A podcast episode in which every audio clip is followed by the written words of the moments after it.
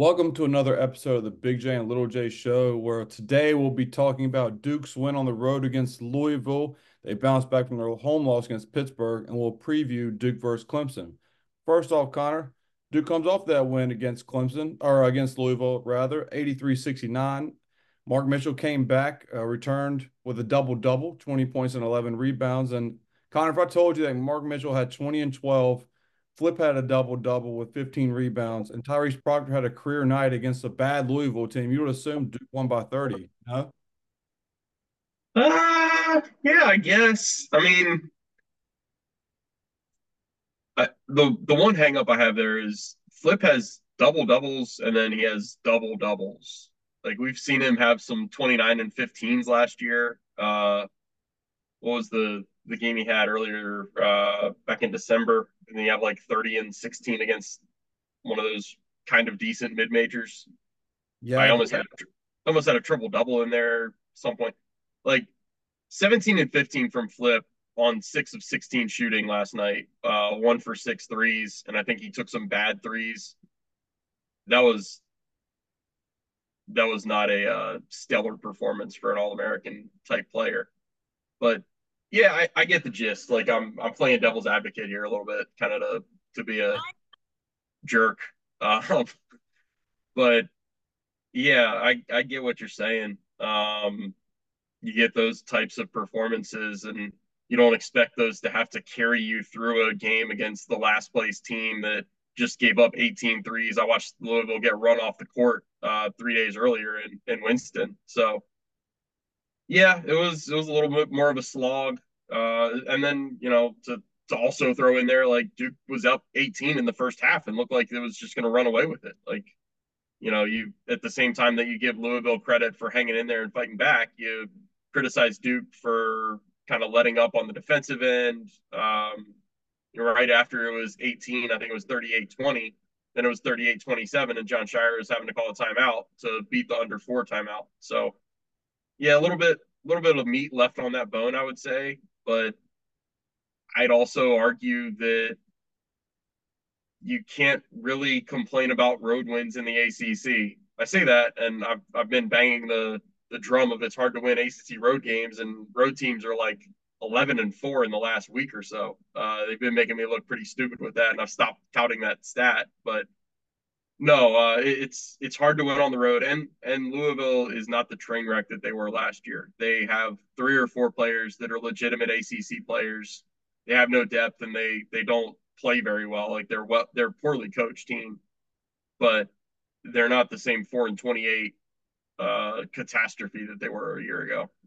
Yeah, of course, I was poking fun at box score watching. You see all those stats for Duke, like, wow, they really hammered Louisville. And then, like you said, with context, it does not look that pretty. But to go about that run, to go into that real quick, I mean, Jeremy Roach, that's when he went down. Duke was up 18, pretty much. Oh, my God. And then he goes down, and Louisville had a 7 0 run in about 90 seconds. Yeah, like if as if you needed evidence. Um, last night was the evidence that you that, that if you needed it, it gives it to you. How valuable Jeremy Roach and Mark Mitchell are to this team. Um, I don't know that there was much doubt about that. Uh, I I don't think there should have been, but maybe there would have been. But man, uh, Jeremy Roach is just so steady. He's the guy that I think Duke, both of us as we talked on Twitter, we both think that he's the guy Duke should go to when they need a bucket. It was Tyrese Proctor last night, and that was great that he stepped up into that role. We have not seen that consistently from him in a year and a half. Um, we've not seen that carry game to game. So I'll have skepticism until he does it a few games or, or a few weeks in a row. Um, Jeremy has has done that. Like he's he's that type of player, that type of competitor that you feel comfortable with the ball in his hands and throwing him in a pick and roll with flip, pick and pop, uh, whatever the situation is. That's the guy that you go to. And then, like we talked about, I think on the last episode with Mark Mitchell, he's just he's the guy that gets down and dirty and grimy, and uh, he's you know, I, there was one one point in the game, I think it was the first half, where Duke really needed a bucket, and they went to him and he made some crazy frog leg jumper through a defender in the low post, and it was like I don't know if he gets that off against many people, but he got it off against Louisville and it went in. So yeah, you you you need those two kids, and God, your heart just breaks for Jeremy Roach to to come back from a knee injury, and now he's got a screwed up ankle, and uh, we're on the beat. We're we're right back into Jeremy Roach watch. Um, so I'll be there really early on Saturday against Clemson and see how much of a workout he's able to do, or or how much pregame warm ups he goes through, and we'll go from there. Yeah, I mean, I said on Locked On Blue Devils this week when JJ asked me about uh, would Jeremy Roach and Mark Mitchell play, and I said as a Duke football fan, I have PTSD of rushing a guy back from injury playing at Louisville with Riley Leonard, obviously getting turf toe against Louisville. And I know it's apples to oranges, but it is ironic that Jeremy Roach, the most important player that you and I think for this Duke team, comes back from injury. And he could have been 100% from the knee. That's fine. But then gets another injury, leaving Louisville, just like we saw Riley Leonard against Louisville this past season. God, did you see uh, him sky for that? Was it an offensive rebound or defensive rebound? Uh, oh, and like right before the, first, the, ankle. Yeah, early in the first, earlier in the first half. Yes. Yeah, I mean, like that's a, I don't, whatever Jeremy Roach is listed at, he's he's not that. Uh, knock a few inches off of him, just like everybody in college basketball. Like R.J. Davis is listed at six foot, and come on, but um, I mean, he gets he's he's such an explosive athlete, and I still maybe I'm the only one that does it, but I still remind myself that he had a torn ACL in high school. That you know Duke stuck with him, recruiting him through the torn ACL, and I, I remember talking to him the first the first year that I was on the beat with Duke was his sophomore year, and gosh, we, we were talking about AJ Griffin's injury at the time because remember AJ had the preseason injury and we weren't sure how much Duke would be able to get out of him. And I remember talking to Jeremy that year, and Jeremy brought a little perspective that was different than anybody else on Duke's roster could have brought. And he was like, "Yeah, when when you've had a blown out ACL, you think that when somebody goes down like that, they've got a torn ACL, and so you're you're always that's always in the back of your mind, and you know it's in the back of his mind whenever he has a knee injury.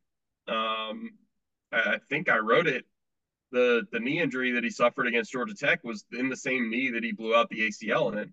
So that's that's a tough thing, and and to see him go down again. I mean, I like Jer. I like on the personal level, I like Jeremy a lot. I like talking to him. He's he's always he's never one to kind of mince words, right? He's always gonna he's never gonna bullshit you in the locker room, and you'll get some guys that bullshit you in the locker room. He's not one of them. So yeah, when he went down to go to your point and our point about how important he was or he is, like people can talk about the plus minus whatever if it fits your narrative if not but if it's our narrative that when he was healthy he was plus 18 on the court and that was tied for first with mark mitchell who i think finished with the best plus minus for duke on the night it might have been proctor but one or two and roach was still number three as he was out for the rest of the game. But that does factor in like the little things of what he does and what mark mitchell does. And it's not a coincidence that at that moment in time when Duke was cruising up 18, your best players were Mark Mitchell and Jeremy Roach because those guys are just intertwined in different ways to help this Duke team reach a certain level that Conor we're not accustomed to seeing because this goes back to if you want to count this game, Duke's played 18 games now. Seven of these games, the starter's been out. Like I know Duke plays six guys in a rotation of starting, but at least one of those guys has been out seven times. That's insane to that's a pretty big explanation of why Duke is inconsistent so far this season because there is no rhyme or rhythm to what's happening. Jon Scheyer is trying to set a rotation. Duke fans want Sean Stewart to get minutes. They want Ryan Young to get minutes. They want so and so to start. Well, Scheyer, he's two games away from 50% of the team or 50% of the games a guy's not playing. That's hard yeah. to do as a coach. Yeah, that's why he's he's talked about the continuity of the roster and and uh, one of the things that he that bothered him about the Pitt game was that missing those two guys meant that everybody was in a different spot. Like you, you remove one of those guys, and you're going to have people in different types of situations. It's not, it's not like you can't fill the role. Like obviously, Tyrese Proctor moved into the starting lineup when Mark was out, and they started four guards against Georgia Tech. And when Jeremy was out against Pitt, it was Jaylen Blakes moving into the starting lineup but it's it's more it's more so the connectivity. Uh, you just have guys in different spots than they're used to, and that affects the guys that are in the same spots that you that that are not like Flip, and and it affects Jared McCain. Uh, I think those are the only two that have started every game for Duke. So, yeah, it's it's a continuity and fluidity thing that you know you're always hoping you can stay healthy. Um, it's kind of unrealistic for teams to start the same five throughout an entire season. Uh, certainly, Duke hasn't done it any of the three years that I've been on the beat, um, and and it's it's tough to find that type of uh, strong continuity throughout a season.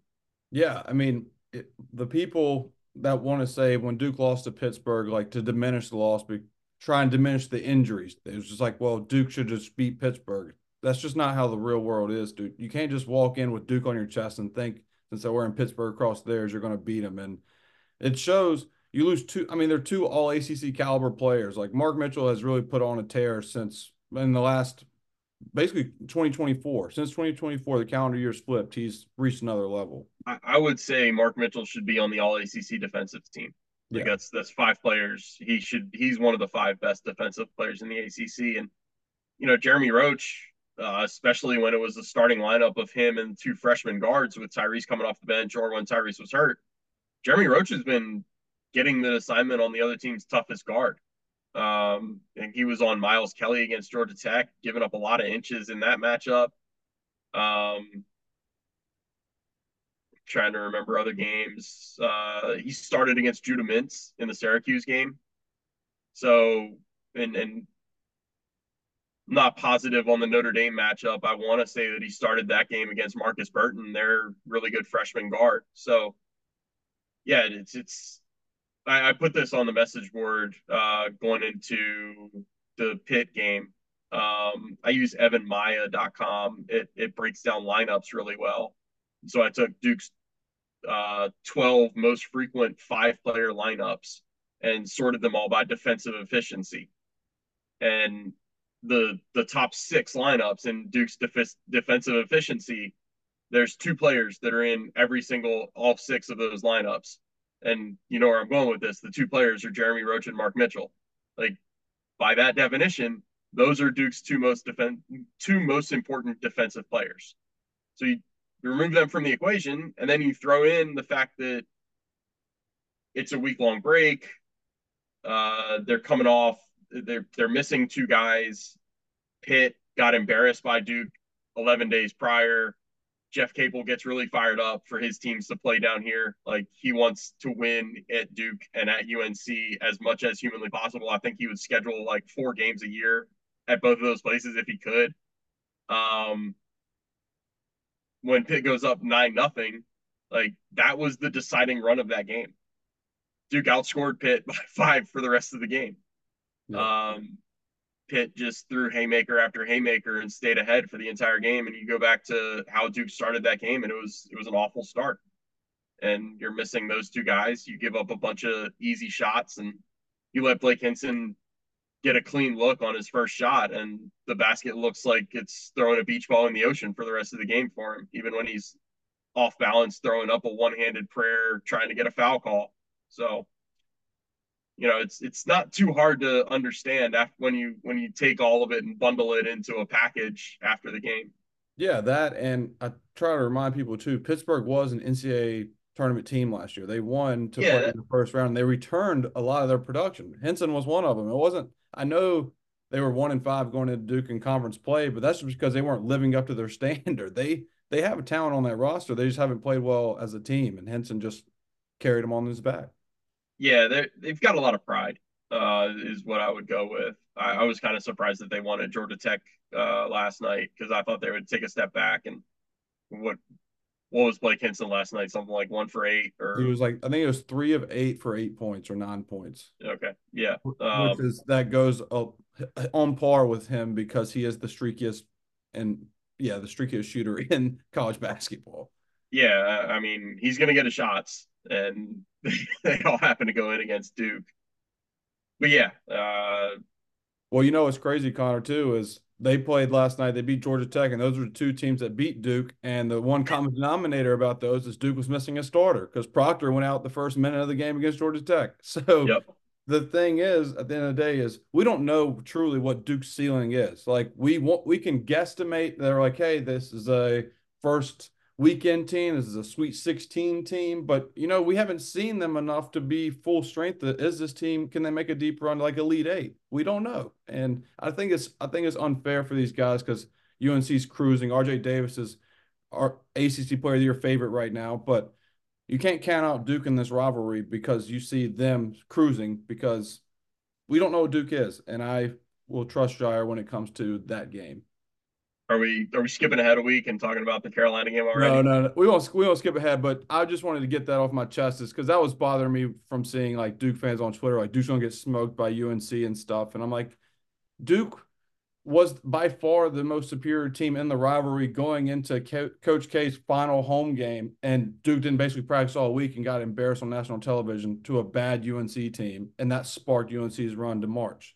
So anything's possible those 90 some white quarter zips will never leave my brain. The the lasting image of all the former players standing behind Duke's bench that night. Um, but no, I you know, I I've been thinking about this over the last day or two. Uh, I think I've seen two teams this year that can win the national championship and wind up being like, no shit, they won the national championship. They were the best team of the year. Uh, I would say those two teams are Arizona and Carolina. Um, I'm talking in person. Like I got to see UNC when Wake went there on Monday.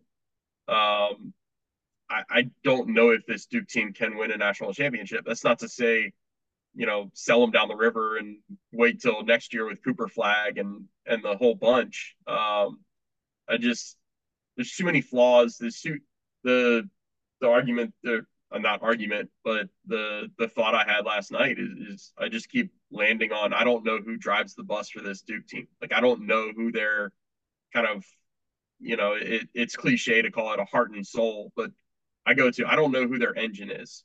Like I don't I some nights like last night it was Tyrese Proctor. Uh, some nights it could be Filipowski. We've seen it be Mark Mitchell a time or two. Um, we both think it should be Jeremy Roach, but if he can't stay healthy, then that's going to be an issue. And Jared McCain, when we've talked about when he gets hot, just feed him the ball because his shot is just so pure and, and so rep- repetitive. Um, but I just go to you. You need to have an answer for that, and I know that Carolina's answer is R.J. Davis. Uh, I know that Arizona's answer is hey, love it or not, Caleb Love.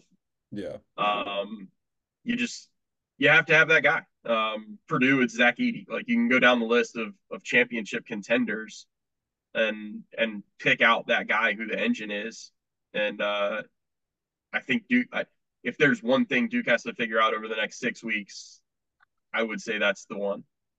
Well, to go off of that, Conor, I was told you before the show I wanted talk about Duke's shooting splits. And to go to this argument for you and us with Roaches, I didn't write I did not write Roaches down because his was the most consistent. I think he was about 47% from the field at home or 47 from 3, 42 from uh percent on the road and then 15 points per game on both sides. But for his teammates, I've for people like not accustomed to shooting splits, normally most teams, if not all teams, shoot better at home than on the road, but it's normally like a percentage, five or seven percent difference. Duke's is crazy, and I'm just going to name them. So we'll start with Filipowski. Filipowski's 54% from the field, 49 from three, 19 points per game at home. Then it's 45% from the field on the road, 27% from three, which goes to his one for six uh, last night, and 17 points per game. But yes, the points per game is only two points per game difference, but it's more volume. So it's ineffective in the offense. So it's not the, points wise, but shooting and the, wise. The three point percentage is boosted by a was he four for five or four for four at Pitt? Yeah, he didn't miss. I think he yeah. was five for five at Pitt. And that's just one. And then Jared McCain is the same way. Jared McCain, he uh in the Louisville game last night, he did come up huge with that three in the corner, kind of really clinched mm-hmm. for Duke and then had a layup. So that was five of his 10 points. But on the road, he is. We'll go home again. Home 51%, 49%, 88% from the line, 14 points per game. On the road, 30% from the field, 24% from three, 71% from the free throw line, and seven points per game. So half of his, he was 14 points per game in Cameron, seven points per game on the road. That's staggering. And then the the man of the night that we should probably talk about a little bit more is Tyrese Proctor. We'll talk about this after the shooting splits because I have Proctor and Foster next, and we'll talk about them intertwining. Tyrese Proctor shooting splits at home 53%, 43 from three, 77 from the line, 13 points per game. Pretty solid. On the road, this takes account for last night's uh, career performance 33% from the field, 24 from the line, or 24 from three, 60% from the free throw line, eight points per game. And then last one that I have written down is Caleb Foster's. This this one makes no like I had to look at this three different times to realize what I was looking at. From the at home uh, field goal percentage, 43%, 31% from the free uh, from three point line, 31% from three point line, 74% from the line, nine nine points per game. This is where it's crazy. Away, 49%, 62% from three point line. So he's 31% from three at home, 62% on the road. And then at home at the free throw line, Conor O'Neill, he is 33%. So he has a 31% difference in three point shooting. He shoots better at on the road than at home. And then at home, he shoots 74% from the line. On the road, he shoots 33%. That is the crazy. New, neutral and away games or just away games? On I go to ESPN.com and just did splits, home and away splits. So I'm not sure what like what counters with that. But I would I would assume uh the Michigan State game is home because Duke was a home team in that neutral court. That's not how it should work. Well, I, I'm just going off the top of my head. I am not sure. But I just went ESPN had home and away splits. I read them. And that would make the most sense because well, no, it wouldn't make no sense because of uh, the three point percentage. I don't know. Maybe it does its own thing. Maybe it separates neutral altogether. But I've never seen that big of a drastic difference from 31% difference on three point shooting splits and 41% difference on free throw shooting percentage. Yeah, he needs to get into Cameron. Yeah, he needs to go with Jared McCain. You can post a Twitter video again and make that one go viral. I'm not doing that until next year. and so this leads me, Conor, to went on to talk about with Caleb Foster. He was the best player, arguably, for Duke in the loss against Pittsburgh. He had 16 points, six rebounds, five assists, and three steals. And then he follows that up with zero points on zero for two, with two rebounds, two assists, and two turnovers in 26 minutes. And six conference games in 2024, Conor, that Pittsburgh game is the only game he scored in double figures. So Duke obviously demoted uh, Tyrese Proctor to the bench for this past game against Louisville. I would assume that that flips if Roach is good to go, that Caleb Foster will come off the bench against Clemson. I honestly wouldn't change it if I was Jon, uh, especially because, like I talked about a little bit with in regard to the Pitt game, he he wanted to see them start games better. Um, I talked about this with JJ in, in my recording this week with JJ on Locked On. Um, I they were down nine eight in the in the opening minutes last night, but Louisville hit two threes. Um, they were good looks, but Louisville's not a three point shooting team that, that very well. Uh, they've been hot lately, but they wound up five for seventeen. So those were you can look back on those and say they were two flukish plays. Duke started the game pretty well after that, uh, if I was Jon, I would stick with the starting lineup that got you off to a good start and, you know, ran the opening set is what I think about. Uh, perfectly executed, flip in the high post, gets a dump off to Mark for a dunk. Like that's what you want to see from the opening tip on the road to get a, a good start. And look, I you say you want a Tyrese uh, you want Tyrese in the starting lineup because he just had a good game. I say he just had a good game coming off the bench. Keep him coming off the bench. He's still going to play, you know, 28 to 32 minutes if he's playing well. So that's I would keep him in that role. Yeah, no, that that's very valid. That's very valid. And I just Caleb Foster is just inconsistent at this point. Like he he is a freshman guard who's learning on the fly. He's inconsistent. Um, it goes with the injuries too. Like sometimes yeah. his, his role needs to be extended, and that's what it was against Pittsburgh, and he shined. And then there's other times where it's like, hey, know your role. And I think he's just in that weird predicament where he doesn't know what that role is. So you get these zero to five point performances because they don't need him to score 15 or more. That's for a Jeremy Roach. Yeah, it's. I think Caleb Foster is going to be fine. Um, I, I still think he's he's got a hell of a future. I just he's inconsistent right now, and consistency comes over time. And as rare as it is to say about Duke players, like you, you want you get accustomed to all these one and duns, or if they're not uh, superstars right away, you start worrying about them transferring. I don't think they're in danger of that with Caleb. I just think that you you want to see consistency from him. Maybe it comes later this year with more experience, but more likely it comes next year. Well, that wants to go to my next point, Conor, is Duke fully healthy, seven man rotation, seven and a half, if you want to count like whatever Duke does with Sean Stewart and Ryan. Hey, man, Sean Stewart had six rebounds. Like, yeah, I, minutes. Yeah, he did three offensive too. Like he, his energy's there. It's just, it can he do it consistently? That's the only thing with him. That's that's the other like that's freshman for you. Um, yep. Jared McCain, you're you're good. You're getting consistency from not not 15 points a night good, but he's he's there.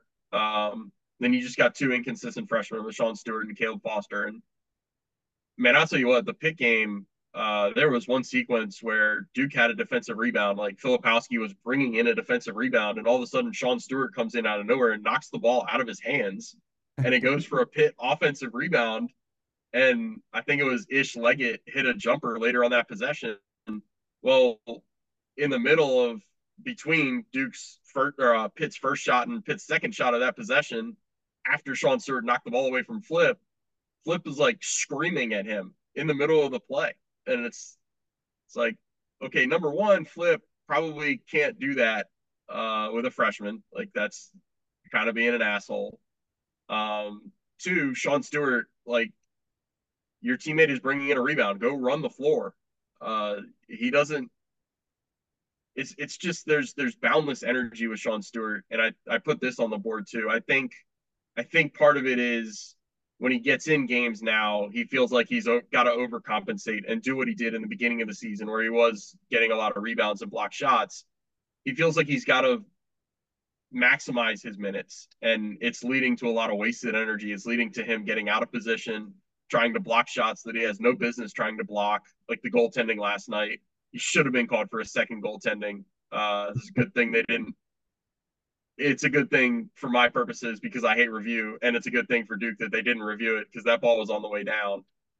But yeah, it's he's got to find his role, and I, I think he does have a role against certain teams. Like we talked about this early in the year, Ryan Young has a role against certain teams, and Sean Stewart has a role against certain teams, and I think against your more athletic front courts, that's where you play Sean Stewart. And Louisville, make no mistake about it, like that's one of the most athletic front courts in the ACC. Um, if you want to skip ahead, Carolina has one of the most athletic front courts in the ACC. That is a game that you should count on seeing Sean Stewart 10 to 12 minutes. Um, you think you think uh, Clemson will be a game where it's more Ryan Young because that's one thing Scheyer does. There's no like people think that when Sean Stewart plays 15 minutes against Louisville, that's going to translate to 15 minutes against Clemson. That might be four minutes against Clemson. Yeah, no. Have you seen Ian Schieffelin and PJ Hall? Like PJ Hall is really athletic, but I would say it's going to be flip against uh, Scheif, uh flip against Hall. Hmm. And when you have Sean Stewart or Ryan Young in the game, it's more likely going to be Ryan Young on Ian Schieffelin, who is Clemson's glue guy. I think he's actually, I think he's a better rebounder than PJ Hall. Um, he just clears out so much space. Like I, I, it's going to be Ryan Young banging down low against him. Yeah, he was their best player against uh, UNC, which I was going which I want to talk about too, real quick, because this is one thing I like to do is compare and contrast Duke to Carolina, because I agree with you that Carolina is one of the few teams that national championship caliber team, but I really don't think Duke's that far. I said, which is shout out again, locked on with JJ. I said on Monday's episode with him that UNC was only up six points against uh, Pittsburgh at Pittsburgh with four minutes, a little over four minutes left, and then they get mm-hmm. in a funk and UNC pulls away. And against Clemson, when Clemson was ranked 16th in the country, they were tied at halftime, and then Clemson just could not hit the broadside of the bar, bar and scored 21 points in the second half, and they were one of 18 from three. Conor, like I know Duke fans always say other teams shoot lights out against Duke, but UNC held them to one of 18. That's 5%. If they make just three of those, it's a one point game. And PJ Hall and uh, Girard are their two of their best players for Clemson. Not the best players, but two of the, I would say, top three or four players for them. Oh, and, yeah. No, they're the two best. You yeah. Well, I was saying Schieffelin too, because Schieffelin had a career game against uh against UNC, but Girard was one of 10, 0 for 4 from three, and PJ Hall was 4 of 13, 0 of 5 from three. Like, yeah, that you take a historically cold night for them against UNC, like they just get lukewarm. They're winning that game, and I think Duke. That's where I just see Duke and Carolina are closer than people think because it took Clemson to go very ice cold against this Carolina team, and Duke's going to go into Clemson or play Clemson. I want your preview of that as we wrap up, but also North Carolina against Pittsburgh. They were fully. They had everybody, and they still were on the verge of possibly being upset, only up six points with four and a half minutes left, and Duke was out two starters. So I just I can't wait for that matchup. Obviously, Duke Carolina, but now they're both relevant again after a year off with UNC going through turmoil and the whole Caleb Bluff thing. But this will this leads me, Conor, to your preview with Clemson. What is the takeaway for you? What is the key for Duke to beat Clemson this weekend? Think it's disrupting Clemson's offense.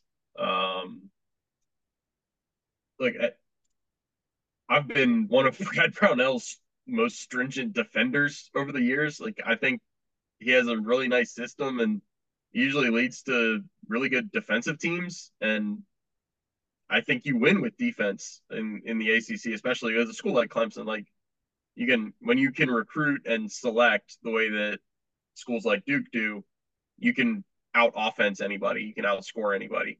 I think the teams like Clemson that are not at that level of recruiting um, should build their build their program foundation from the defensive end. I say all that. Clemson's not very good defensively. Like Duke is going to be able to score against Clemson. Uh, it's more how up and down is it going to be. Um, if if you let Clemson get out and run, if you let Joe Girard get hot, they'll start burning you. Um, I want to I want to look this up because uh, I remember it being pretty bad from last year. Um, Joe Girard came to Duke last year, was five for twelve for twenty one points. Um, so I must be thinking of the wrong game. It was uh, seven for sixteen was the year before. I guess he's he's played decent. I gotta I gotta refresh my memory. I'm the same way, so it's okay. No, no, no. Here it was. It was uh late January in the COVID year. Um or not not COVID year, but the 21 22 season, K's last year. Uh he came he came to Duke and uh, after actually lighting up Clemson for 23 points and was three for 13 with seven points and three turnovers. Um, that's that's the Joe Girard that I remember. Anyway, uh, he's having a nice season. Like I'm not I'm not trying to bash the kid, but um, I think you stop him, then you worry about PJ Hall. I, I don't think it's the other way around. I, I think that you stop you don't let Joe Girard get comfortable the same way you theoretically don't let Blake Hinson get comfortable. That plan went to shit in the first couple minutes against Pitt, but um, if you have PJ Hall going off, he's he's going to get his points and he's going to get his shots. Um, you can't let him draw fouls and get flip out of the game or or deplete your front court with Young and Stewart, uh, Mitchell for that matter too. So, and Duke is threatened again with the Roach injury to be determined if he will suit up Saturday. But I, Jared McCain posted a TikTok with Roach in the background on crutches going onto the team plane. So if I had to guess, he crutches then this as a guy that's had ankle several ankle sprains, crutches immediately after the game today, tomorrow, walking boot all day, every day, elevate it. Friday, give it a go in practice, see how you go. Saturday, go through walkthrough, see how it plays, and it'll be a game time decision Saturday. If that's just from personal experience from a Tuesday to Saturday game. But thing with ankles, dude, you just never know. You just never know. Yeah, I've I've said it about ankles and knees, man. Ankles yeah. and knees, you never know the recoveries, and it's whether whether it's a torn Achilles or a blown ACL or just sprains. Like they're they're literally the two body parts. You got four of them on your body. Um, you just you never know what the recovery timeline is. I I hate when people even put timelines on it. Like, oh, he's got an ACL and he's got a torn ACL. He's going to be out for a year. Like, yeah. yeah. Clemson Clemson just had that receiver a few years ago come back from an ACL in like five months. Um, yeah. Some people, some some guys that have had had ACL injuries will tell you, yeah, they rehabbed and the doctors said they could play a year later, but it wasn't until two years after that they were mentally past it and they were able to actually trust that they could plant and do everything that they could on that knee before the injury. So throw everything, every timeline you see about an ankle or a knee injury, throw it out the window. It does not mean anything. Yeah, no, I agree. And my takeaway or my key to the game, Conor, is Roach has to play for one, is my ideal key of the game. But if he does not play, then Proctor has to step up and show two consecutive games of being an all ACC guard because he has not done that this season for me. And I'm not saying score 24 against Clemson, but you can play, you can score 15 and still play like you scored 24. You know what I mean? Like he can really show oh. caliber. And the one thing he had 24 and four against uh, Louisville, but he had zero rebounds. You're a big guard, baby. You got to get in there and crash. You got to get some boards and gang rebound against this Clemson team. But yeah, Proctor Proctor over Flip for me in terms of who why Duke wins this game. Yeah, I always think about a little side note anecdote. Um, I don't know how many of our listeners will appreciate this, but I remember uh, back in the day, I was covering NC State for Burlington, and Scott Wood was at the podium and somebody's microphone picked him up. Like we were, it was before actual interviews started, and players get the stat sheet in front of them, and they're looking at the stat sheet, and Scott Wood was caught on a microphone saying like, "Shit, I didn't get one rebound. How does a ball not just bounce to you in the in the middle of a game? Like it's a forty minute game, not one ball. Like can't even get one." I always think I always think of that when a guy plays a ton and scores a bunch or has a really good game, but has that zero in the rebound category. Yeah, was, when when Flip had the zero rebound game against Pitt last year in the ACC tournament game, I was like, I was right there sitting about thinking about Scott Wood with zero rebounds. And that's that's even more insane because he's a four. Like the probability yep. of him having zero rebounds is crazy. But yeah, Proctor played I think 35 minutes and had zero rebounds. So I'd like to him at least have three or more against Clemson. But as you do some box score watching box score watching, but also watching why we can't gang rebound and get defensive rebounds. But Conor, brother, I appreciate it as always. This is another episode of the Big J and Little J show. And then we'll talk about Duke again next week as we preview Duke UNC. Sounds good.